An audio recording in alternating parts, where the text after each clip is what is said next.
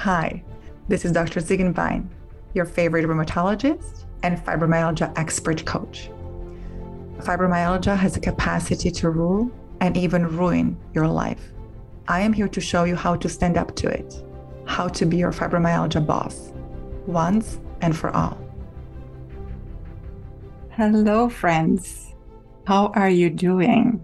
I'm coming to you today to re record this 35th episode where I talk about self compassion in our journey on the reduction in pain.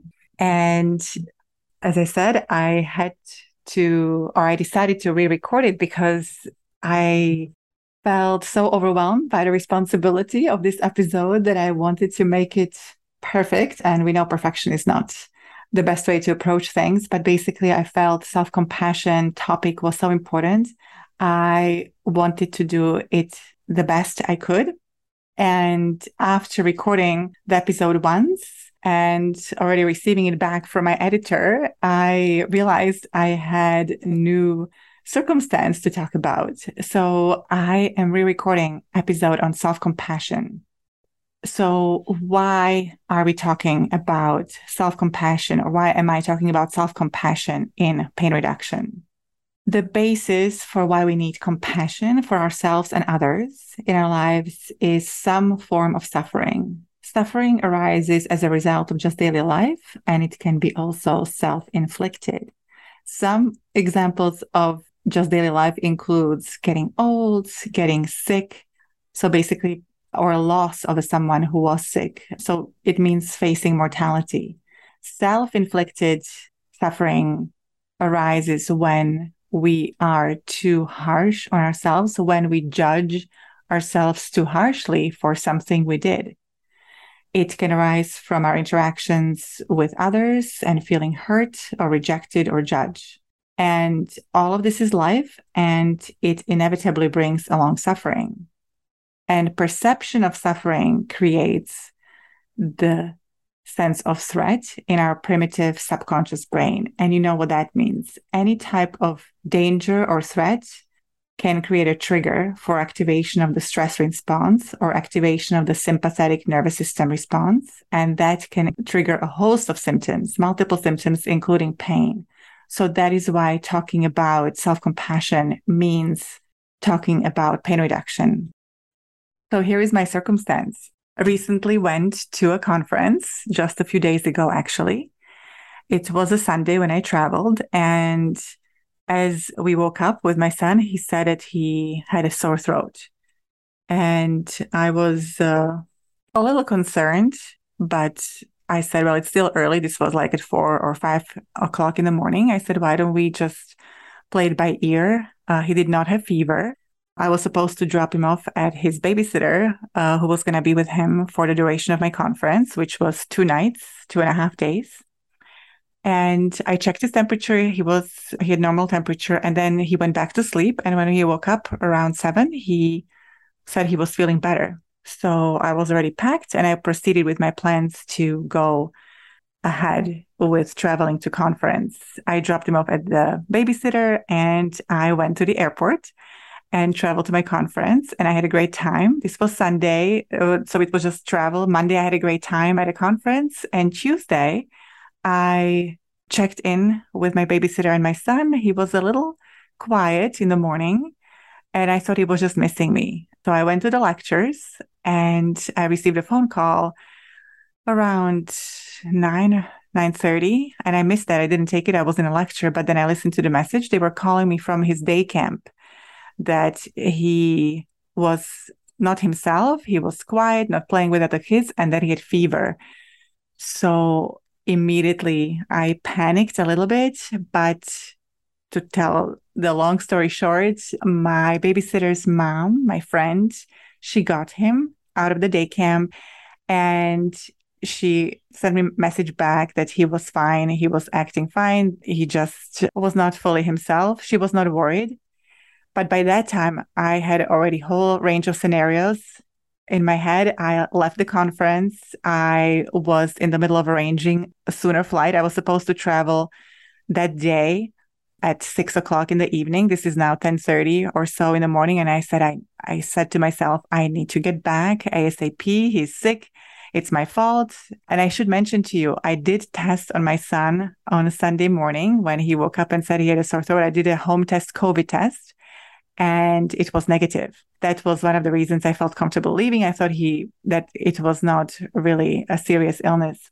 So as I was heading to the airport, I had a whole range of emotions flooding me, including why did I leave on Sunday? Even though the test was negative, I should have stayed. What kind of a mom am I that I preferred conference to staying with my son? So this was happening in my head and I was feeling pretty miserable. You can imagine if you're a mom and you get the guilt feelings that you left your son or child with somebody else when he could have been sick. And this is where I stopped myself and I decided to change the flow of my thoughts. And that's what I was going to talk to you about. And I have to admit, it did help that my girlfriend who picked him up from day camp did say that he was acting fine. He was just a little tired and he didn't look too seriously ill. So it did help for me to know that he was with my girlfriend, he was okay, and that he was going to be taken care of until I got back home. And in addition, my boyfriend was going to arrive to our apartment sooner than he planned so that he can be with him. If I had continued in my flow of thoughts of how terrible of a mother I was, I would have just made myself feel miserable.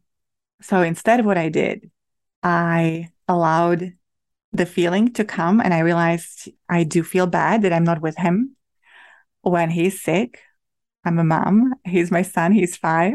However, at the same time, I was treating myself. I decided to treat myself kindly and I talked to myself in a different way. I told myself, yes, he said he had a sore throat, but then he said he was feeling better. He did not have fever. He was visibly looking forward to see his babysitter. He was acting normally. And I did the best I could with the information I had at the time. Could have I chosen to stay home? Yes, but I chose to go ahead. I trusted my decision at the time and he was acting normally. So why would I beat myself up for not staying home when he was in good hands and he was really doing well? This was Sunday morning when I dropped him off and he was fine the whole Sunday, the whole Monday. And Tuesday morning was when he started acting differently. He was quiet, slower, and he told my babysitter he didn't sleep well. So, when talking about self compassion, I like the work of Dr. Kristin Neff, who wrote a book about self compassion. She also has a TED talk about it. I do strongly recommend you check both of these out. She identifies self compassion as a way of relating to ourselves kindly, embracing ourselves as we are with flaws and all. So again, she defines self compassion as a way of relating to ourselves kindly, embracing ourselves as we are with flaws and all. It's the opposite of judging ourselves harshly. Self compassion has three core components. They include number one, mindfulness or acknowledging and being with what is in the present moment, acknowledging our feelings, validating, and turning toward and accept that we are going through a difficult time without judgment. Second component is realizing a component of human, common humanity, realizing that other people have gone through what we are going or are going through the same thing at the same time. Being human means being imperfect and being imperfect and flawed is the shared human experience. And the third component is treating ourselves with kindness versus harsh self judgment. I give an example of myself judging myself harshly initially for leaving my son when he could have been sick, when he said he had a sore throat and I left for a conference. There are so many other examples when we judge ourselves too harshly. And I do struggle with it very much so, I admit. To give you some other examples, I do get reactive and I sometimes speak too fast before I think. and I judge myself so harshly for what I say to others that might hurt them or insult them. I judge myself very severely for that. And this negative self talk is not helping things. Instead, it's more positive to recognize what I did wrong, acknowledge I'm a flawed human, and think about how I can make it better next time. I would like to mention the scientific basis for why self compassion is so important. Humans are programmed to respond to warmth, soft touch, and gentle vocalization. We can see it from the moment a baby is born, the way it bonds with the mother, the way we talk to our babies when they're born, the way we bond with them. That's all part of the warm way we relate to others. Self compassion, in the same way, decreases cortisol level and increases oxytocin level, endorphins. And that creates feelings of warmth and feelings of well being. Overall, self compassion increases the likelihood of uh, achieving optimal state of mind and basically optimal state of mind to do our best.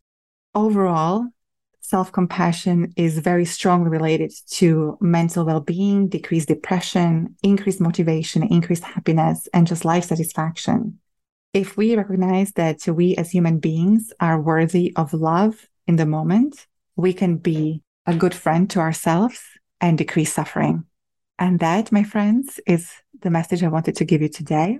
I would like to invite you to think about a situation when you were recognizing or aware of negative self talk, of judging yourself too harshly for whatever you might have done or said.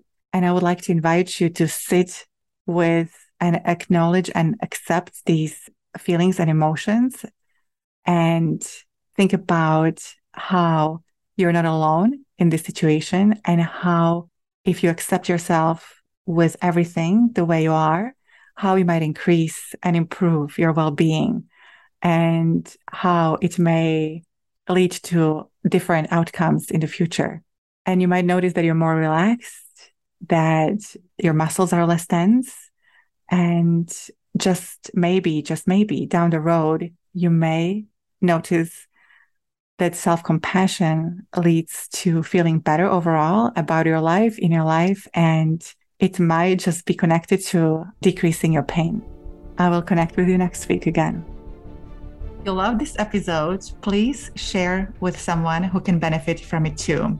I'm also available on Facebook. Uh, my personal page is Martina Lenartova, L E N A R T O V A, and my business page has name Martina Ziegenbein Coaching, Z I E G E N B E I N. As always, I appreciate lovely reviews or any questions, concerns, or suggestions. I'm here for it. My website is www.winningatfibromyalgia.com.